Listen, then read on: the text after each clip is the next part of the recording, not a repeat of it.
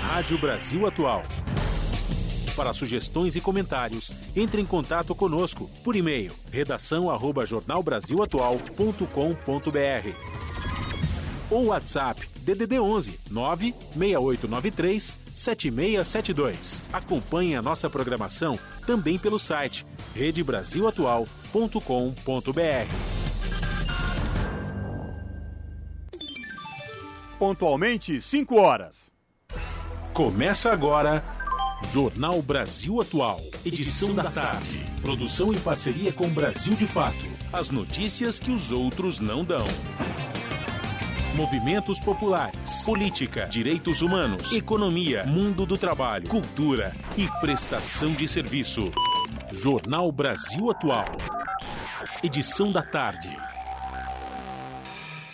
Olá, não são 5 horas e sim 6 horas. Estamos começando mais um Jornal Brasil Atual, edição da tarde, nesta quinta-feira, 24 de novembro, com vitória do Brasil na Copa do Mundo do Catar, Juliana Almeida.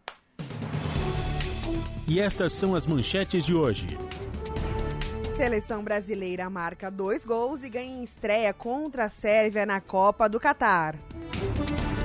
PL é multado em quase 23 milhões de reais por usar justiça para tumultuar eleição e a democracia. Depois de pausa eleitoral, inflação mantém alta. Preço dos alimentos aumentam e combustíveis voltam a subir. Relatório da Oxfam Brasil indica que gestão Bolsonaro deixou população mais vulneráveis para trás na vacinação contra a Covid-19. Exposição retrata a relação entre MST e o futebol. As fotos ficam expostas gratuitamente em São Paulo até a final da Copa do Mundo. Quilombolas do Amapá lutam contra despejo de comunidade que tem mais de um século. Equipe de transição afirma que Bolsonaro deixou Defesa Civil com apenas 2 milhões de reais para contenção de encostas para 2023. Cartilha orienta sobre violência contra mulheres no esporte. Mapa da desigualdade em São Paulo mostra a distância entre ricos e pobres. São 6 horas e 1 minutos pelo horário de Brasília. Participe do Jornal Brasil Atual, edição da tarde, por meio dos nossos canais.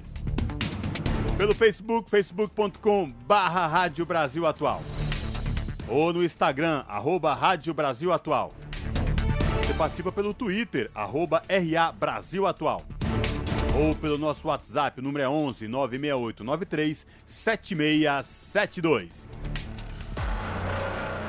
Você está ouvindo? Jornal Brasil Atual, edição da tarde. Uma parceria com Brasil de Fato. Na Rádio Brasil Atual. Tempo e temperatura. A previsão para sexta-feira na capital paulista é de sol com muitas nuvens. A cidade também terá períodos de céu nublado, com chuva de leve a moderada a qualquer hora do dia. A temperatura deve se manter parecida com a de hoje, máxima de 22 e mínima de 15 graus. Mesma coisa em Santo André, São Bernardo do Campo e São Caetano do Sul. A previsão é que a sexta-feira varie entre períodos de sol entre nuvens e céu mais nublado. Assim como na capital, pode chover na região a qualquer momento do dia. A máxima para amanhã será de 20 e a mínima de 15 graus. Em Mogi das Cruzes, a sexta-feira também terá períodos de sol entre nuvens e céu nublado. Pode ter uma chuva de moderada a forte a qualquer momento do dia. A temperatura na região vai ficar entre os 19 e os 14 graus. Em Sorocaba, no interior de São Paulo, a sexta-feira será parecida. A previsão é de sol com muitas nuvens durante o dia e períodos de céu nublado e possibilidade de chuva leve à tarde e à noite. Já a temperatura máxima será de 24 graus e a mínima de 17 graus. Júlia Pereira, Rádio Brasil Atual. Na Rádio Brasil Atual. Está na hora de dar o serviço. São 6 horas e 3 minutos. Vamos saber como está o trânsito na cidade de São Paulo depois desta vitória do Brasil na Copa do Mundo lá no Catar. A CT, que é a Companhia de Engenharia de Tráfego aqui na capital paulista, informa Juliana Almeida e a Amanda Nicole que neste momento são zero, zero quilômetros de lentidão em toda a cidade de São Paulo. Lembrando que hoje rodízio municipal está vigente, portanto, você que tem veículo, placas finais 7 e 8, não pode circular no centro expandido por conta do rodízio municipal.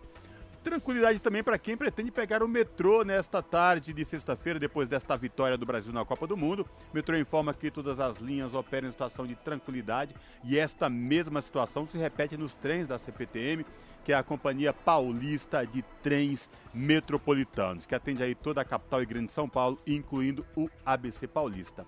Situação de tranquilidade também com boa visibilidade nas rodovias Anchieta e Imigrantes, a Ecovias, concessionária que administra o sistema Anchieta Imigrantes informa que tanto para descer para a Baixada pelas duas rodovias, como para quem vem da Manchada rumo ao ABC, a capital, tanto pela Anchieta como imigrantes, trânsito tranquilo com boa visibilidade no trecho de serra.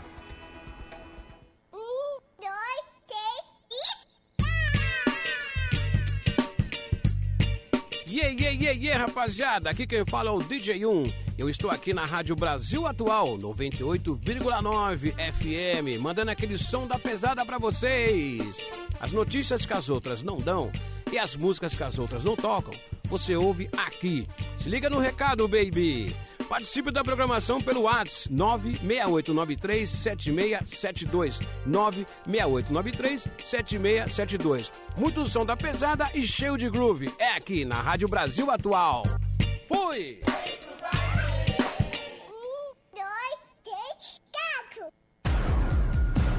18 horas e 6 minutos. E vamos para mais um boletim da Copa do Mundo no Catar, com quinto dia de jogos nos grupos G e H. E terminou agora, no final da tarde, pelo grupo G, o jogo entre a seleção brasileira contra a Sérvia, com vitória do Brasil e dois gols de Richarlison. No começo do dia, pelo grupo G, a seleção da Suíça levou a melhor contra Camarões e o com um placar de 1 a 0. Ainda pela manhã, pelo grupo H, tivemos a partida entre Uruguai e Coreia do Sul. Apesar dos craques Soares e Cavani estarem em campo, o jogo terminou 0 a 0. E no começo da tarde de hoje, o confronto ficou por conta das seleções de Portugal e Gana. Com resultado apertado, a seleção de Portugal levou a melhor com placar de 3 a 2. E nesta sexta-feira se inicia a segunda rodada da Copa do Mundo com os grupos A e B. Pela manhã, o grupo B começa com País de Gales e Irã. Às 10 da manhã, o confronto fica a cargo das seleções do Catar e Senegal. Já às 13, pelo grupo, grupo B, a Holanda joga contra o Equador e no final da tarde teremos o confronto entre Estados Unidos e a Inglaterra às 16 horas. E aí, quem leva melhor nessa segunda rodada? Cosmo Silva. Juliana, nesta segunda rodada eu não sei, mas eu quero saber de você. Quem foi o melhor jogador hoje em campo nessa vitória do Brasil sobre o Catar por 2 a 0 Com certeza o Richarlison fez um excelente jogo, Cosmo Silva. E o segundo gol? Maravilhoso, com sua previsão, né? O, o, gol do treino, quase de bicicleta. Golaço, golaço, golaço. A gente segue aqui no Jornal Brasil Atual Edição da Tarde, são 6 horas e 7 minutos continua, continua repercutindo no futebol, porque a exposição retrata a relação entre MST e o esporte mais popular do, Brasil, do país, que é o futebol. Com o título Em Campo, MST e Futebol, as fotos ficam expostas gratuitamente em São Paulo até o final da Copa do Mundo. Quem traz as informações é a repórter Gabriela Moncal, do Brasil de Fato. O Armazém do Campo, no centro de São Paulo, inaugura a exposição fotográfica Em Campo, MST e Futebol, nesta quinta-feira, dia 24. O local também transmite os jogos da seleção brasileira na Copa do Mundo do Catar. A exposição é organizada pelos coletivos de Cultura, Arquivo e Memória do MST, o Movimento dos Trabalhadores Rurais Sem Terra.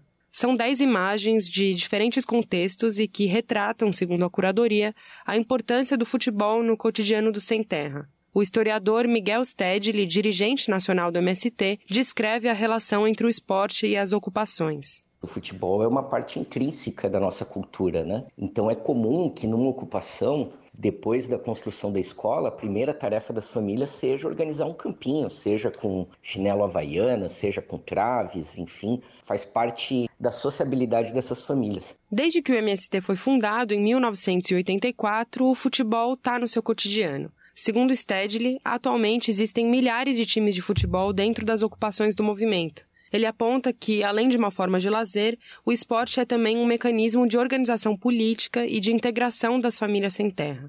Mas, ao mesmo tempo, o dirigente também reforça um olhar crítico sobre a apropriação capitalista diante da Copa do Mundo e de outros eventos. Esses grandes eventos, não só a Copa do Mundo, mas as Olimpíadas, né, que envolve contratos milionários de publicidade, relações de direitos trabalhistas, etc., que são é, típicos né, do modo de produção capitalista e que aí também contaminam, influenciam e prejudicam o esporte por essa mercantilização, né? O negócio fica acima é, da sociabilidade, do lazer, do, do esporte. A FIFA é uma entidade que, além de sintetizar o viés empresarial do futebol, é caracterizada mundialmente como mafiosa. Além disso, via de regra, a organização da Copa é acompanhada por acusações de violações aos direitos da população do país sede, nesse caso, de um país institucionalmente homofóbico.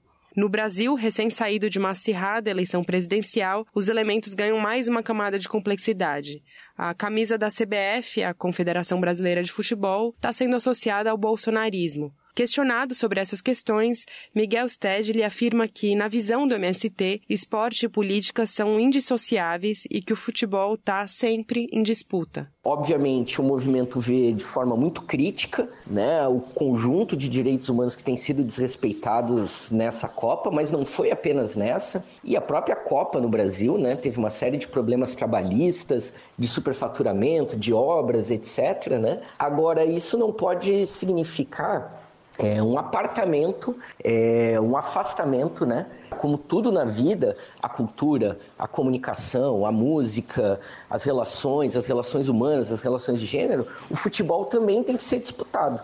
A exposição fotográfica em campo MST e Futebol fica disponível até o fim da Copa do Mundo, no dia 18 de dezembro. Entre os fotógrafos que participam da exposição estão Agatha Azevedo, Júlia Dolce, Joca Madruga, Carlos Carvalho e Guilherme Galdolfi. A expectativa é que as imagens sejam expostas também em assentamentos e acampamentos do MST em todo o país. De São Paulo, da Rádio Brasil de Fato, Gabriela Moncal. 18 horas e 11 minutos. Empresários apostam na Copa para aumentar o movimento em bares. A Associação Brasileira de Bares e Restaurantes estima que a movimentação nos estabelecimentos neste final de ano deve aumentar em 30% o faturamento do setor. A reportagem é de Eliane Gonçalves.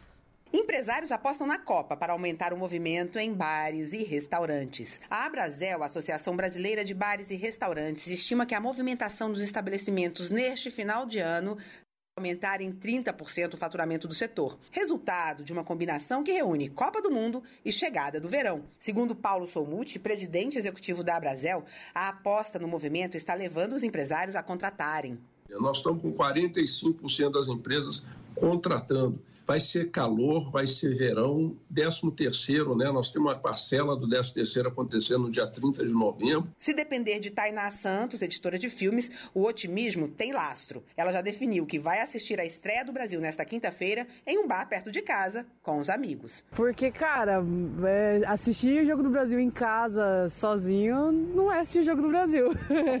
o fuso horário entre o Brasil e o Catar também ajuda nos resultados do setor. Como os jogos vão acontecer entre uma e quatro da tarde, ou seja, depois do almoço e antes do happy hour, a aposta é que mais gente pode ser atraída para os bares e restaurantes.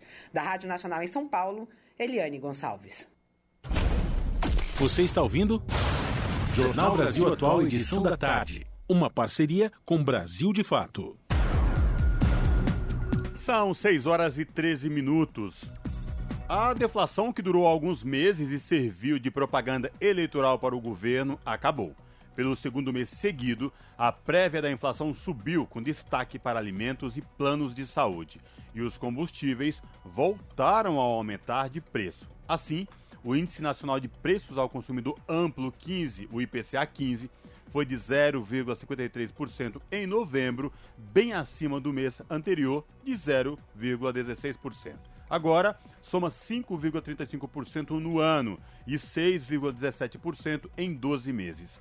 Os resultados foram divulgados na manhã desta quinta-feira pelo IBGE. Entre os grupos que compõem o indicador, apenas comunicação ficou estável. Os demais registraram alta, principalmente alimentação e bebidas e saúde e cuidados pessoais. Ainda no grupo de alimentação, o IBGE cita a alta dos itens para consumo em domicílio. O IPCA 15 aumentou em todas as regiões pesquisadas. O IPCA e o NPC deste mês serão divulgados em 9 de dezembro. São 6 horas e 14 minutos. Apoiadores do presidente Jair Bolsonaro que participaram de atos antidemocráticos em Itapema, no litoral norte de Santa Catarina, estão sendo investigados pelo crime de tortura contra um homem que, que, que criticou as manifestações golpistas no estado. O crime ocorreu no domingo, dia 20, contra um trabalhador autônomo de 41 anos, identificado pelos agressores em vídeos que circulam pelas redes sociais como Rafael. O homem que trabalhava com fretes havia gravado um vídeo no sábado afirmando que estava na frente de bolsonaristas onde foi tomar um café e beber uma água, ironizando os atos antidemocráticos. A gravação havia sido encaminhada a um grupo de conhecidos do autônomo, mas acabou chegando ao grupo de bolsonaristas que, segundo em su sua defesa, resolveu repreendê-lo. O advogado da vítima, Marcelo Sacardo Branco, contou em entrevista ao portal G1 que no dia seguinte o autônomo recebeu uma ligação para buscar um sofá em um edifício no bairro Meia Praia. O telefonema, no entanto, era uma armadilha. Rafael ficou em poder do grupo por, me... por pelo menos cinco horas. As imagens gravadas pelos próprio... próprios agressores mostram que ele descoberto sendo humilhado e agredido. De acordo com a defesa, foram mais de 40 pessoas xingando, vaiando e ameaçando a vítima. Jornal Brasil Atual, edição da tarde, são 6 horas e 16 minutos.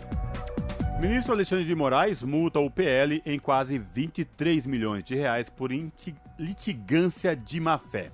Alegando falha nas urnas, pedido, pedi, partido, aliás, pediu anulação de votos no segundo turno. A reportagem é de Priscila Mazenotti. O presidente do Tribunal Superior Eleitoral, Alexandre de Moraes, multou o PL em R$ 22.991.544,60 por litigância de má-fé, que é quando ocorre o uso abusivo de direitos processuais. O valor corresponde a 2% do total da causa estabelecida por Moraes. É que o partido pediu a anulação dos votos dados em 290 mil urnas eletrônicas do segundo turno. Alegou supostas irregularidades em questões técnicas, mas não incluiu o primeiro turno na ação, como Alexandre de Moraes havia determinado. Na coletiva, o presidente do partido, Valdemar Costa Neto, afirmou que os questionamentos ficaram restritos ao segundo turno por coincidência, que a consultoria contratada verificou erro só nessa etapa das eleições. Lembrando que no primeiro turno o PL elegeu a maior bancada do Congresso, 99 deputados e 14 senadores. Na decisão, Alexandre de Moraes lembra que as urnas usadas no segundo turno são as mesmas do primeiro, ou seja, se questionar um, tem de questionar o outro. E explica detalhadamente como funciona uma urna eletrônica, que elas são identificáveis por mecanismos físicos e eletrônicos, que é fraudulento o argumento de que teria ocorrido a violação do sigilo do voto a partir do registro de nomes de eleitores em logs da urna e que é totalmente possível a rastreabilidade das urnas eletrônicas e que os argumentos são absolutamente falsos. E fala em má fé no pedido que atenta contra o Estado Democrático de Direito e para a satisfação de interesses pessoais antidemocráticos. Além da multa de quase 23 milhões de reais e do imediato bloqueio e suspensão do fundo partidário até o pagamento, houve também o pedido para instauração de procedimento administrativo e apuração de responsabilidade responsabilidades com relação às condutas de Valdemar Costa Neto, o presidente do partido, e do engenheiro Carlos César Moretson da Rocha. Da Rádio Nacional em Brasília, Priscila Mazenotti. São 18 horas e 18 minutos. Relatório não expressa a opinião do PL, diz Valdemar Costa Neto, presidente do partido. Alexandre de Moraes exige inclusão do primeiro turno. Em posição frágil, o presidente da legenda faz contorcionismo para defender tese bolsonarista contra as urnas eletrônicas. Com reportagem de Igor Carvalho, a locução é de Daniel Lamir, do Brasil de Fato. Valdemar Costa Neto, presidente do PL, evitou falar na coletiva de imprensa que convocou nesta quarta-feira, dia 22. O chamamento foi para anunciar um relatório apresentado ao Tribunal Superior Eleitoral que questiona o resultado do segundo turno da eleição presidencial. A iniciativa inclui um pedido de invalidação de votos em urnas fabricadas até 2020. A posição do partido é frágil. Pede a anulação da eleição presidencial, alegando fraude nas urnas no segundo turno mas quer manter a votação para todos os cargos no primeiro turno em que a sigla se saiu bem, elegendo a maior bancada da Câmara, com 99 deputados. A medida foi levada adiante para garantir a manutenção da tese difundida entre bolsonaristas, a movimentação quer evitar o reconhecimento da vitória de Lula do PT sobre Jair Bolsonaro do PL, primeiro presidente a não conseguir a reeleição no país. A posição dicotômica fez com que Neto evitasse falar muito durante a coletiva, mas do pouco que falou, foi possível ver a posição fragilizada do presidente do PL. E eu confesso que fiquei surpreso. Repito,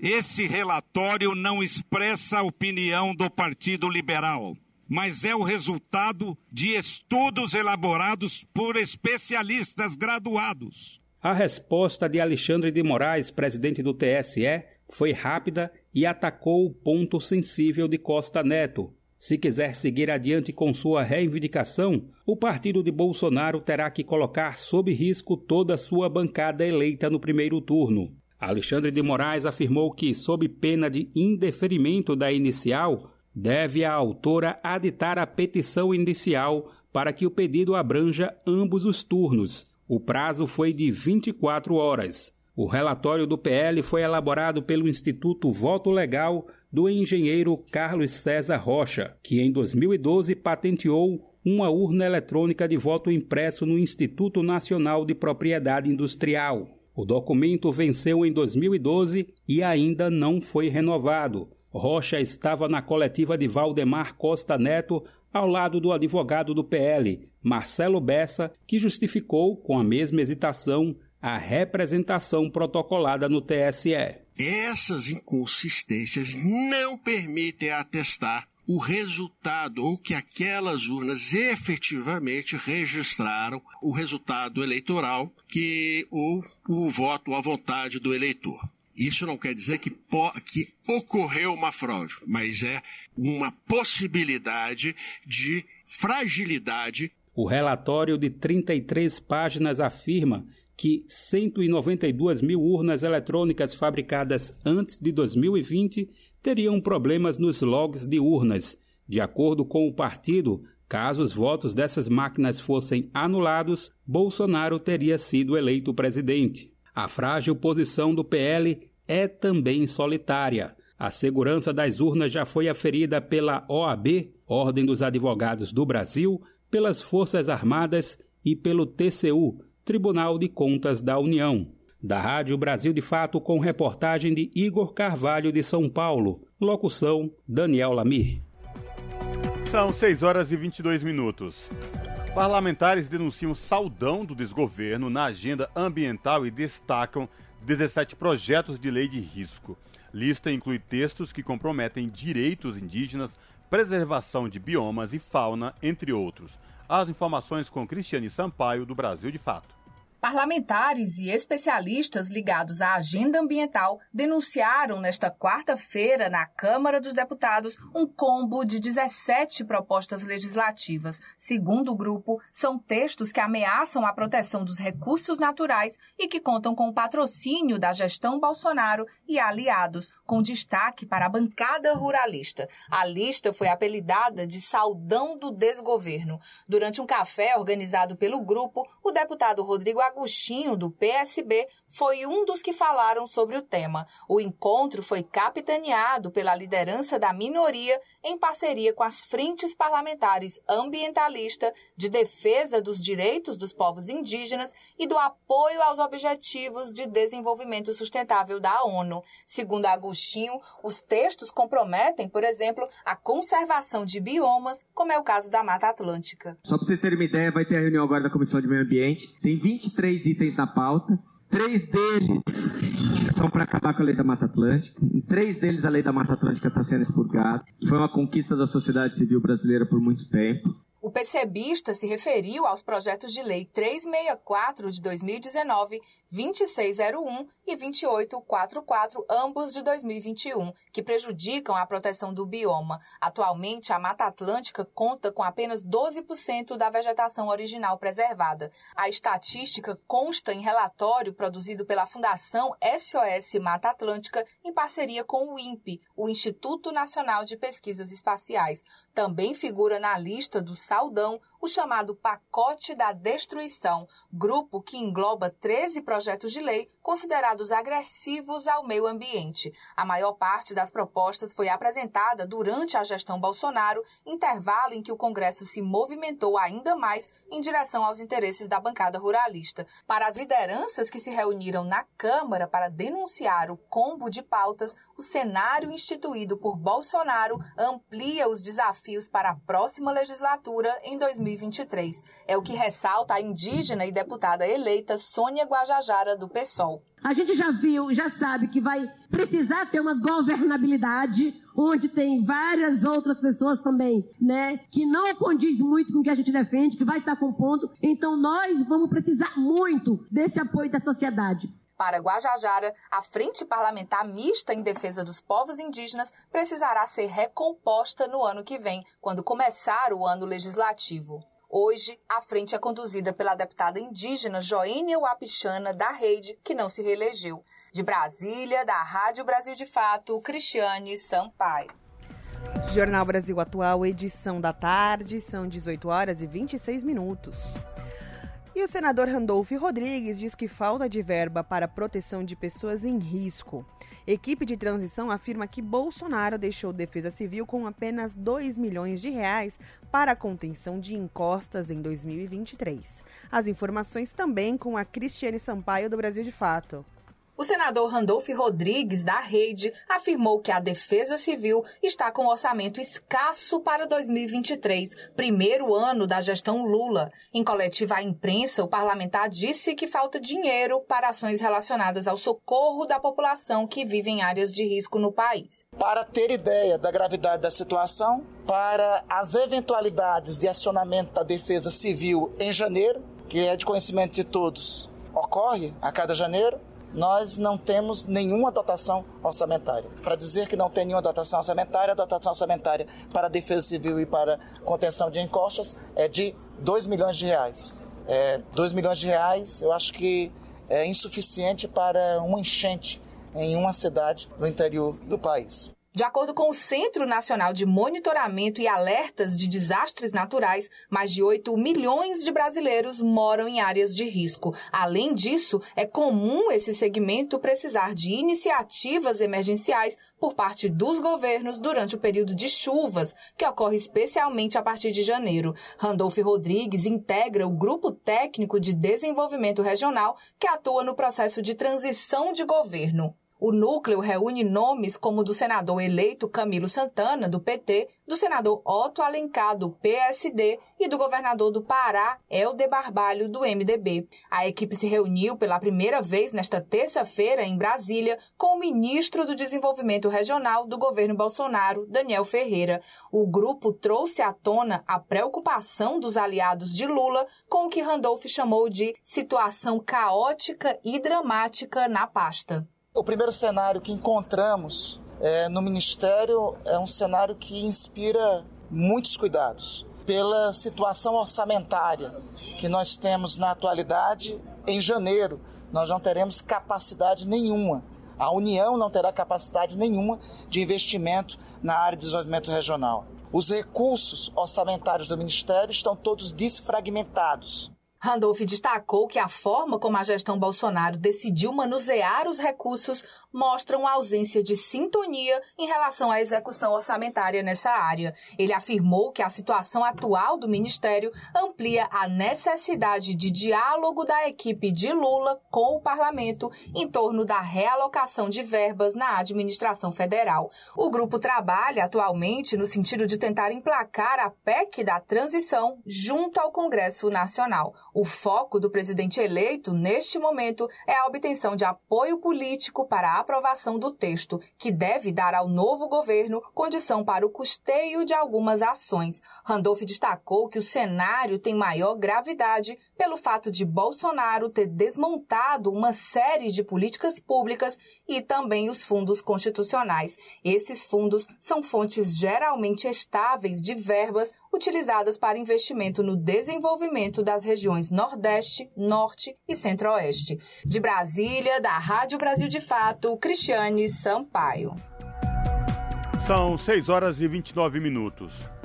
Comissão de Orçamento aprova regras que flexibilizaram a execução orçamentária neste final de ano. A repórter Silva Munhato tem os detalhes sobre quais gastos incluídos. A Comissão Mista de Orçamento aprovou o projeto de lei do Congresso Nacional que permite ao Executivo programar outras despesas com os recursos da Lei Paulo Gustavo, de ajuda ao setor cultural, até o final de 2022. A proposta, que agora será analisada pelo plenário do Congresso, também permite que restos a pagar do orçamento de 2021 não sejam cancelados este ano. A ideia, segundo o relator do projeto, deputado AJ Albuquerque, do PP do Ceará, é dar ao governo flexibilidade para remanejar recursos que não devem ser executados este ano por falta de tempo, mas dentro do teto de gastos. A despesa da Lei Paulo Gustavo, após a abertura de crédito, não terá execução completa até o encerramento do seu exercício. Dada a natureza financeira de verificação do teto de gastos, se faz necessário incorporar a efetiva projeção de pagamento até o encerramento de exercício, de modo que o espaço do teto não seja comprometido com, com essas despesas. Nessa terça-feira, o secretário especial do Tesouro e Orçamento, Esteves Colnago, anunciou um novo bloqueio no orçamento de 2022, totalizando 15,4 bilhões de reais para poder cumprir o teto de gastos. Ele disse que provavelmente o total de recursos da Lei Paulo Gustavo, de 3,8 bilhões, não seria todo empenhado, mas que a legislação não permitia muitas mudanças nas despesas. O secretário também disse que todo ano a despesa total acaba ficando um pouco abaixo do teto, porque as regras atuais não consideram os fluxos financeiros, mas apenas o caixa. O deputado AJ Albuquerque argumentou que é necessário permitir ao governo programar despesas obrigatórias sem cancelar outras despesas, dada a situação crítica da execução orçamentária neste final de ano. Conago citou dificuldades para a emissão de passaportes e para carros-pipa, o texto do projeto permite ainda que a parcela não empenhada de despesas obrigatórias em 2022 seja utilizada para abertura de créditos. Em relação aos restos a pagar de 2021, já havia sido permitido que, para evitar o cancelamento de obra não executada pelo vencedor de uma licitação, a administração pública pudesse contratar o segundo colocado mas a J. Albuquerque afirmou que muitas vezes não há um segundo colocado e as obras poderiam ser simplesmente canceladas. Então a ideia é prorrogar a possibilidade do contrato para 2023. O projeto enviado originalmente pelo governo apenas alterava a data final para apresentação de créditos especiais e suplementares ao orçamento de 2022, de 15 de outubro para 30 de novembro. A deputada Adriana Ventura, do Novo de São Paulo, votou contra e disse que qualquer alteração no teto de gastos teria que ser feita por emenda à Constituição.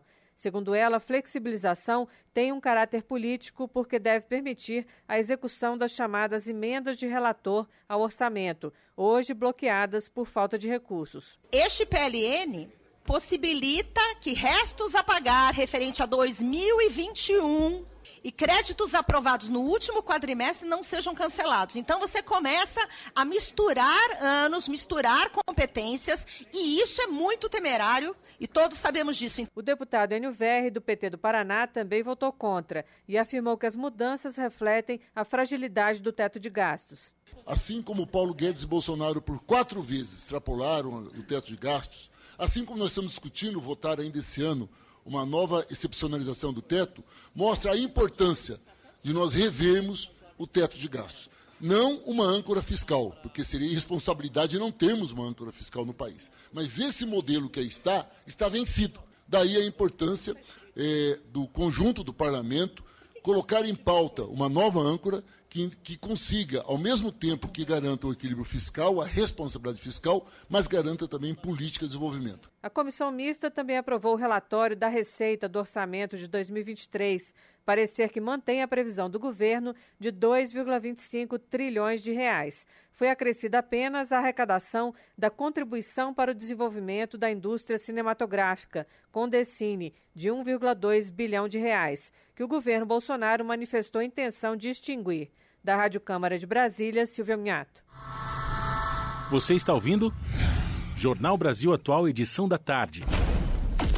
Uma parceria com Brasil de Fato. 18 horas e 34 minutos. O distrito da Barra Funda foi o mais violento da cidade de São Paulo contra as mulheres, a população negra e as pessoas LGBTQIA, no ano passado.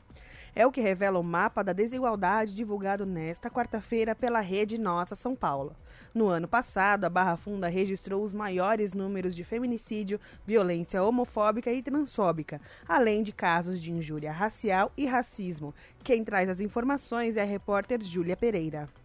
A Barra Funda registrou o maior número de violência contra pessoas LGBTQIAP+, entre os distritos da capital paulista no ano passado, conforme apontam os números do Mapa da Desigualdade, lançado nesta quarta-feira pela rede Nossa São Paulo. Segundo o estudo, a cada 100 mil habitantes, 67,3 pessoas foram vítimas de violência homofóbica e transfóbica no distrito no ano passado. O número é 13,5 vezes maior que a média geral da cidade. Apesar dos altos números, Igor Pantoja, porta-voz do Instituto Cidades Sustentáveis, organização realizadora da rede Nossa São Paulo, explica que os dados estão relacionados com a baixa população do distrito e a grande circulação diária de pessoas por lá.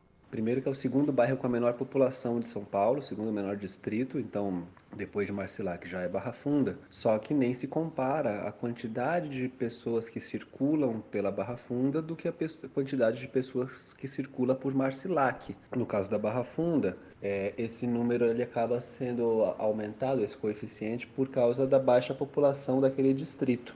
Tem um terminal grande, né, rodoviário ali, tem um terminal de ônibus intermunicipal, tem o terminal de metrô, de trem, né, o ponto final de diversas linhas de ônibus. Então é um lugar de muita circulação, ou seja, tem muita gente que passa pela Barra Funda que, portanto, está sujeito a esse tipo de violência durante o dia. E por outro lado, é um número muito baixo de população daquele distrito. Então, por isso que esse número acaba sendo elevado. É, então não dá para dizer que Barra Funda é um local em si, para quem mora, é, problemático né, desse ponto de vista, mas é um lugar com muita, circula muita circulação de gente. A Barra Funda também apresentou altos índices de violência contra as mulheres em 2021. No ano passado, foram registrados 636,2 casos de violência para cada 10 mil mulheres de 20 a 59 anos. Além disso, 6 a cada 10 mil mulheres dessa faixa etária foram vítimas de feminicídio no distrito, ou seja, foram mortas em decorrência do gênero. O número é 8,5 vezes maior que a média geral da cidade, de 0,7 mulheres vítimas desse crime a cada 10 mil moradoras. A realidade, no entanto, deve ser ainda pior do que a apontada pelos números, já que nem todos os casos chegam ao conhecimento das autoridades públicas. Paloma Lima, assessora de indicadores do Instituto Cidades Sustentáveis e responsável técnica do Mapa da Desigualdade 2022, diz que o caminho para reduzir a subnotificação desses dados passa pela prevenção da violência contra a mulher e pela ampliação e aperfeiçoamento dos serviços públicos que atendem e acolhem essas vítimas. E essas ações elas passam desde a prevenção da violência contra a mulher, então como que esse tema é melhor debatido, é tratado nas escolas, nos diversos espaços, é, e que não se torne mais um tabu e não seja mais tolerável. E o investimento na ampliação dos serviços públicos, né? as políticas públicas de acolhimento que possibilitem a denúncia, como que, que amplia essa capilaridade, esses serviços que que fazem a denúncia, o acolhimento da mulher sejam, estejam disponíveis é, em mais territórios na cidade, que menos mulheres precisem percorrer quilômetros para conseguirem fazer uma denúncia, para conseguirem ser acolhidas. O poder público também precisa aprimorar a qualidade.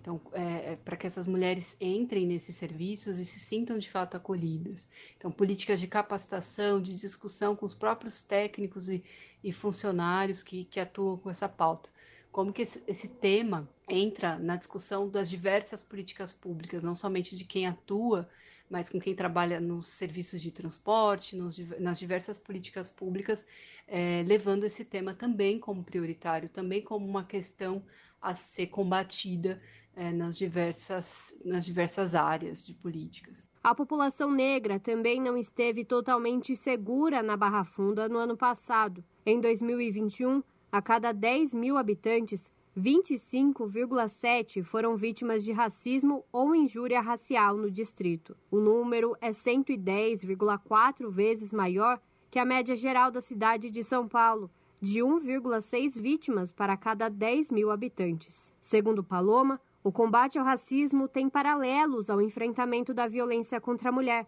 mas medidas específicas também são necessárias. E a gente tem um outro complicador também na questão da violência racial, que é a forma como é registrada. Né? Então, muitas vezes, o registro da violência racial ele vem como injúria racial, né? que geralmente é uma pena muito mais branda, né, em comparação com o de racismo, pode ser um complicador para que as pessoas se afastem e não, não levem adiante a denúncia, né, até pela forma como ela como ela, ela, é tratada, como ela é levada, e a questão da formação também dos profissionais, como que a gente qualifica e capacita melhor os profissionais é, para que eles entendam a questão do racismo, né, como que tratar essa questão, como que esse debate surja é, nos diversos espaços, esses profissionais estejam mais preparados para lidar com uma questão de violência racial, é, sobretudo porque nem sempre a violência racial ela é tão explícita, né? Ela pode acontecer de uma forma mais implícita. Então, como que a gente prepara melhor também os profissionais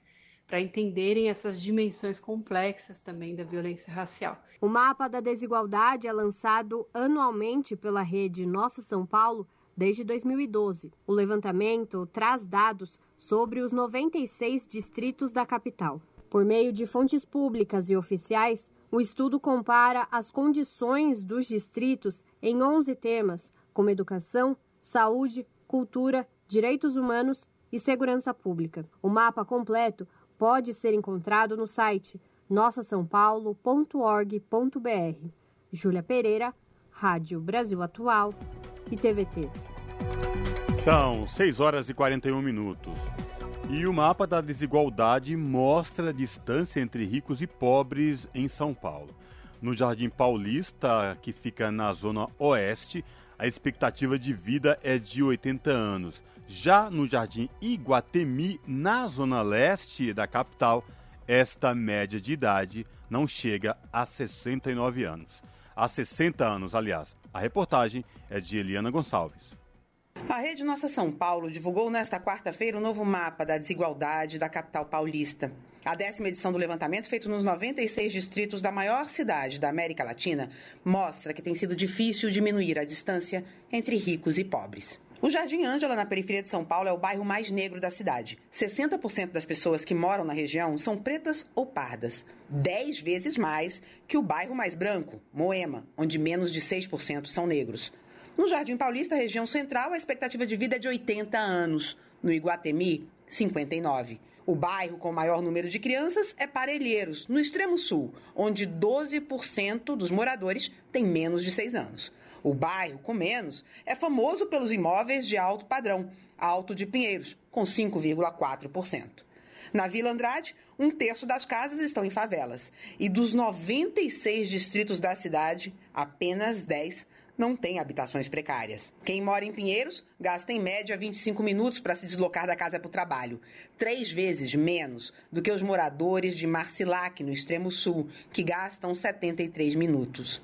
Em 29 distritos da cidade mais rica do país, as pessoas têm que andar mais de um quilômetro para encontrar um ponto de ônibus ou uma estação de trem. E enquanto no rico Itaim Bibi existem mais de 50 antenas de internet móvel para cada 10 mil habitantes, no Jardim Helena, extremo leste da cidade, não existe nenhuma. Os números estão na nova edição do Mapa da Desigualdade produzido pela rede Nossa São Paulo. O levantamento começou a ser feito em 2012. Para Jorge Abraão, coordenador do Instituto Cidades Sustentáveis, o mapa mostra que as diferenças persistem. Nós não temos sido capazes no nosso país de distribuir riqueza. O nosso país é um país muito rico. Nós somos capazes de ter riqueza, de gerar, mas somos incapazes de distribuir.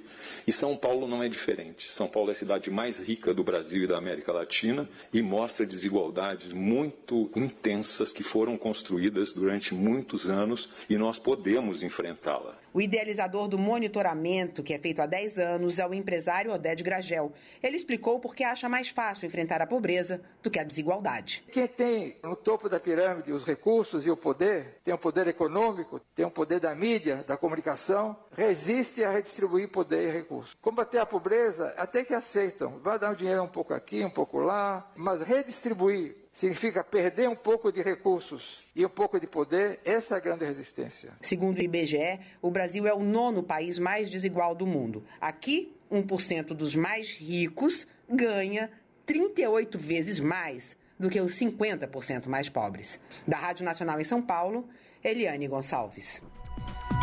18 horas e 45 minutos.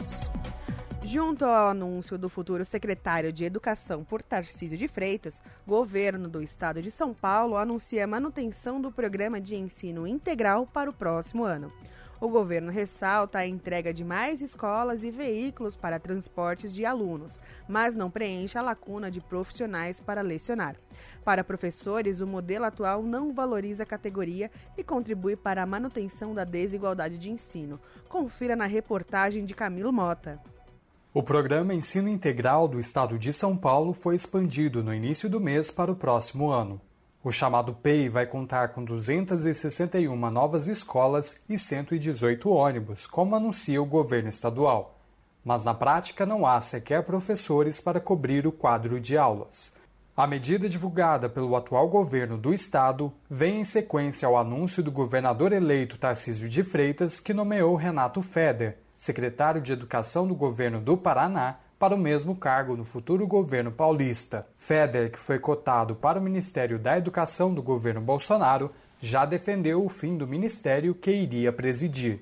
O dono da Multilaser também defende a privatização do ensino no estado vizinho. Enquanto há o aumento das escolas e adesão de mais municípios ao programa, a expectativa dos estudantes e dos professores não é atendida e não resulta em qualidade de ensino. É o que afirma o professor André Sapanos, da subsede Mauá do Sindicato dos Professores do Estado. A, a, gente percebe que há uma pretensão do governo de se criar essas escolas modelo, né, que ele mostra na televisão, que não é a realidade concreta das escolas PEIs que estão sendo implementadas no Estado. E a nossa concepção de ensino é que ensino em tempo integral, não necessariamente o estudante precisaria ficar sete ou nove horas dentro da mesma unidade escolar mas que o governo, que o Estado oferecesse como política pública diversos recursos, né, diversos aparatos públicos, onde esses estudantes pudessem ir para outros locais no contraturno das escolas que eles fazem regular para procurar o que ele de fato gosta. Além disso, o professor aponta mudanças da lei no Estado que precarizam o ensino e destina recursos desiguais para as escolas regulares, insuficientes e que são usados como moeda de troca para se retirar direitos trabalhistas. Na verdade, os alunos estão dentro de escolas que não têm a infraestrutura para atendê-los durante sete ou nove horas, e também os professores são pressionados de tal forma que os professores estão adoecendo tanto a burocracia que esses professores têm que fazer nessa escola, nessas escolas, é, é, leis que foram aprovadas que prejudicam grandemente a categoria de professores. Né? Elas tentam a todo custo estimular a ida de professores para essas escolas de tempo integral, fazendo com que esses professores recebam subsídios e os que estão nas escolas regulares não tenham um aumento efetivo na sua folha de salário, nos seus olerites. Né? Elas tentam, por exemplo, a todo momento desvalorizar a carreira docente dos professores que estão nas escolas regulares, apresentando simplesmente é, verbas específicas para essas escolas PEIs. O estado de São Paulo foi o primeiro a implantar o novo currículo do ensino médio em julho de 2020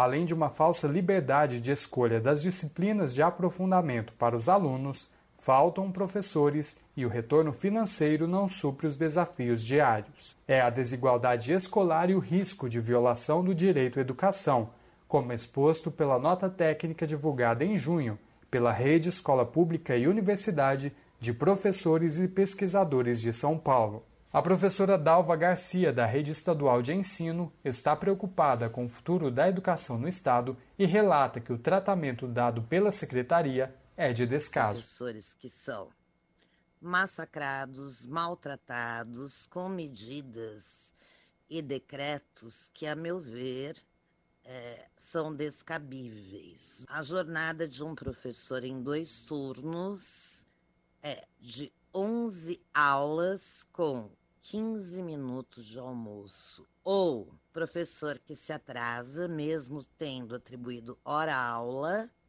fica é, com falta dia. Entendo que só vai haver melhoria na educação à medida que a gente priorizar a educação do humano com humanidade. Dalva, que está há 33 anos na rede pública, considera que a promessa do PEI vai aumentar a lacuna de profissionais e contribuir para a manutenção da desigualdade. Existe uma diferenciação grande entre educação integral e escola de tempo integral. Faz a escola haver uma desigualdade entre os alunos que estão na regular e na integral. Tira o aluno da escola, porque num país feito nosso, onde é preciso entrar no mercado informal de trabalho para ajudar pais, seja a idade que for, os alunos acabam desistindo da escola, além do que falta de profissionais qualificados para o novo ensino médio. Camilo Mota, Rádio Brasil Atual e TVT. São 6 horas e 50 minutos. O uso de máscaras no transporte público vai voltar a ser obrigatório a partir de sábado, dia 26, no estado de São Paulo e na cidade de São Paulo. Governo e Prefeitura seguem a orientação do Conselho Gestor da Secretaria Estadual de Ciência, Pesquisa e Desenvolvimento em Saúde contra a Covid-19 e devem formalizar a medida em decreto que será publicada nesta sexta-feira, dia 25.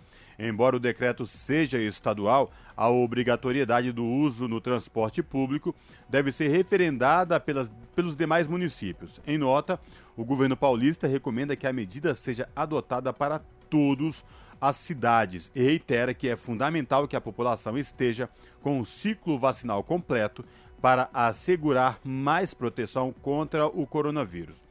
Reforça ainda que a única forma de amenizar os efeitos do vírus é garantir a imunização com as doses que estão disponíveis em todos os postos de saúde do estado. O Conselho justifica a medida pelo aumento expressivo na transmissão de Covid-19 nas últimas semanas, que se reflete principalmente nos indicadores de internações em leitos de enfermaria e UTI, que nos últimos 14 dias mostram crescimento de 156% e 97,5%, respectivamente, chegando a uma média diária de mais de 400 novas internações. A taxa de ocupação de leitos de unidades de terapia intensiva no estado está em torno de 44%. E na Grande São Paulo, que é a região metropolitana, em 59%. Também sobe, sobe acentuadamente e, segundo o Conselho, começa a pressionar os sistemas de saúde público e privado. São 6 horas e 52 minutos. O que caracteriza como, e como denunciar o assédio moral? Desde que comprovado o assédio, os responsáveis podem pegar de 1 um a 2 anos de prisão, além de multa. Com reportagem de Mariana Lemos, a locução é de Douglas Matos, do Brasil de Fato.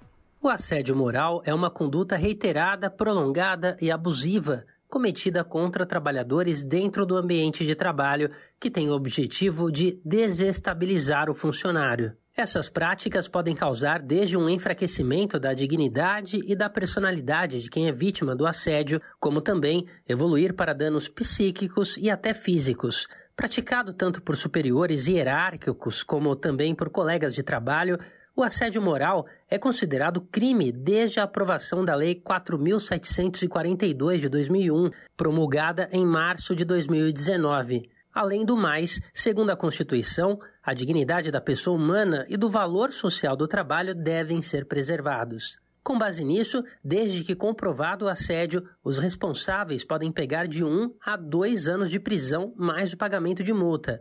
Quanto à vítima, o processo pode resultar, além do acolhimento, na rescisão de contrato de trabalho e indenizações. O assédio moral pode ser caracterizado por ações diretas ou indiretas, desde, por exemplo, gritos, humilhações públicas e insultos, até a propagação de boatos, fofocas e o isolamento do sujeito no local de trabalho. Atitudes como não levar em conta problemas de saúde do trabalhador, criticar a vida particular ou ainda contestar a todo momento as decisões feitas pelo funcionário também se enquadram como assédio moral. E se você for vítima ou presenciar algum caso, é importante reunir provas, segundo as orientações contidas na cartilha do TST, o Tribunal Superior do Trabalho, se deve anotar com detalhes todas as situações de assédio sofridas com data, hora e local, além de listar os nomes de quem testemunhou o fato. A partir daí, se possível, a ideia é tentar um diálogo dentro da própria empresa, contatando o superior hierárquico ou o assediador, ou ainda a ouvidoria responsável. Caso essa movimentação não surta efeitos, o trabalhador pode e deve procurar o sindicato da sua categoria ou realizar uma denúncia na Justiça do Trabalho ou no Ministério Público do Trabalho. O funcionário também pode avaliar a possibilidade de ingressar com ação judicial de reparação de danos morais. De São Paulo, da Rádio Brasil de Fato, com reportagem de Mariana Lemos. Locução: Douglas Matos. São 6 horas e 55 minutos. Câmara realizou evento nesta quarta-feira para assinatura de pacto pelos direitos das mulheres. A repórter Carla Alessandra tem os detalhes. A Procuradoria da Mulher e a bancada feminina da Câmara realizaram uma cerimônia para a assinatura do Pacto Nacional pelos Direitos das Mulheres. O documento reúne 10 áreas que precisam ser desenvolvidas como forma de diminuir as desigualdades entre homens e mulheres e a violência sofrida por mulheres e meninas no Brasil. A coordenadora da bancada feminina, a deputada Celina Leão, do PP do Distrito Federal, destacou que a equidade e o combate à violência passam necessariamente pela ocupação de espaços de poder pelas mulheres. Eu sei que a caneta de vocês, a alma de vocês, vai mudar a realidade de muitas mulheres no Brasil. E a formalização desse pacto, nesses 21 dias de ativismo, demonstra o respeito do poder legislativo por essas entidades, por esses órgãos, por esses poderes que estão assinando conosco esse pacto. Cada um dentro da sua magnitude, dentro do seu trabalho, mas com certeza nós colheremos bons frutos do trabalho de todas vocês. A procuradora da mulher da Câmara, deputada Tereza Nelma, do PSD de Alagoas, afirmou que o pacto vai ajudar o Brasil a cumprir a Constituição Federal, que garante acesso aos direitos fundamentais para todos os brasileiros. Um instrumento que visa trazer avanços na garantia dos direitos fundamentais para meninas e mulheres brasileiras, a partir de um esforço conjunto entre os poderes legislativo, executivo e judiciário, em conjunto com a sociedade civil organizada. O pacto chama a atenção justamente para a nossa Constituição Federal de 1988 que indica como um dos objetivos fundamentais do país a promoção do bem de todos e de todas, sem preconceitos de origem, raça, cor, idade ou quaisquer outras formas de discriminação. A vice-presidente da Comissão Nacional da Mulher Advogada, Rejane Sanches, destacou a importância do pacto, lembrando que onde há violação dos direitos humanos, é preciso o empenho de toda a sociedade na defesa dos mais vulneráveis. Já a coordenadora nacional de empreendedorismo do Sebrae, Renata Malheiros, lembrou que incentivar as mulheres a terem seus próprios negócios é uma das formas de diminuir a violência contra elas. Ela citou ainda que as mulheres, por serem culturalmente responsáveis pelo cuidado da casa e dos familiares, dedicam 17% menos tempo aos seus negócios que os empreendedores homens. Da Rádio Câmara de Brasília, Carla Alessandra. Chegou ao fim mais uma edição do Jornal Brasil, atual edição da tarde. Hoje, excepcionalmente, por conta da vitória do Brasil sobre o Catar, a estreia do Brasil na Copa do Mundo, né? Começamos o jornal às seis. Então hoje, uma hora de duração. Lembrando que às oito e meia você tem cobertura especial da Copa no programa especial do Trajano, falando aí do dia da seleção brasileira e os resultados da Copa. Da Copa, aliás, lá Copa do Mundo no Catar. E por falar em Copa do Mundo, Juliana Almeida, Amanda Nicole, eu no meu palpite marquei 3 a 1 você marcou 2 a 0 não, 2 a 1 E a Juliana Almeida, qual foi o seu palpite, Juliana? Foi 2 a 0 né? Ela ganhou o bolão, gente. Juliana. Ela ganhou o bolão. Então a gente vai já dar palpite espitacar aqui pro próximo jogo do Brasil contra a Suíça na segunda-feira. Amanda Nicole, seu palpite. Mantenho ainda meus 2 a 1 ainda que vai ser jogo arrastado. Juliana Almeida. Pra mim vai ser 3 a 0 com dois gols do Richarlison, hein? E um do Vini Júnior. E com essa Olha. profetização da Juliana Almeida, a gente termina essa edição especial do Jornal Brasil Atual 8 da tarde, que teve a apresentação dela, Juliana Almeida, e desse que vos fala Cosmo Silva, nos trabalhos técnicos, ela, Amanda Nicole. Você fica agora com Voz do Brasil, mas às 7 horas na TVT tem o seu jornal com a, hoje com Kaique Santos no canal 44.1 digital e também transmitido pelo YouTube da TVT. A gente não. Amanhã é a Juliana Almeida e a Larissa Bora aqui na apresentação do Jornal Brasil Atual. Eu vou gravar o Revista Brasil TVT. Tchau!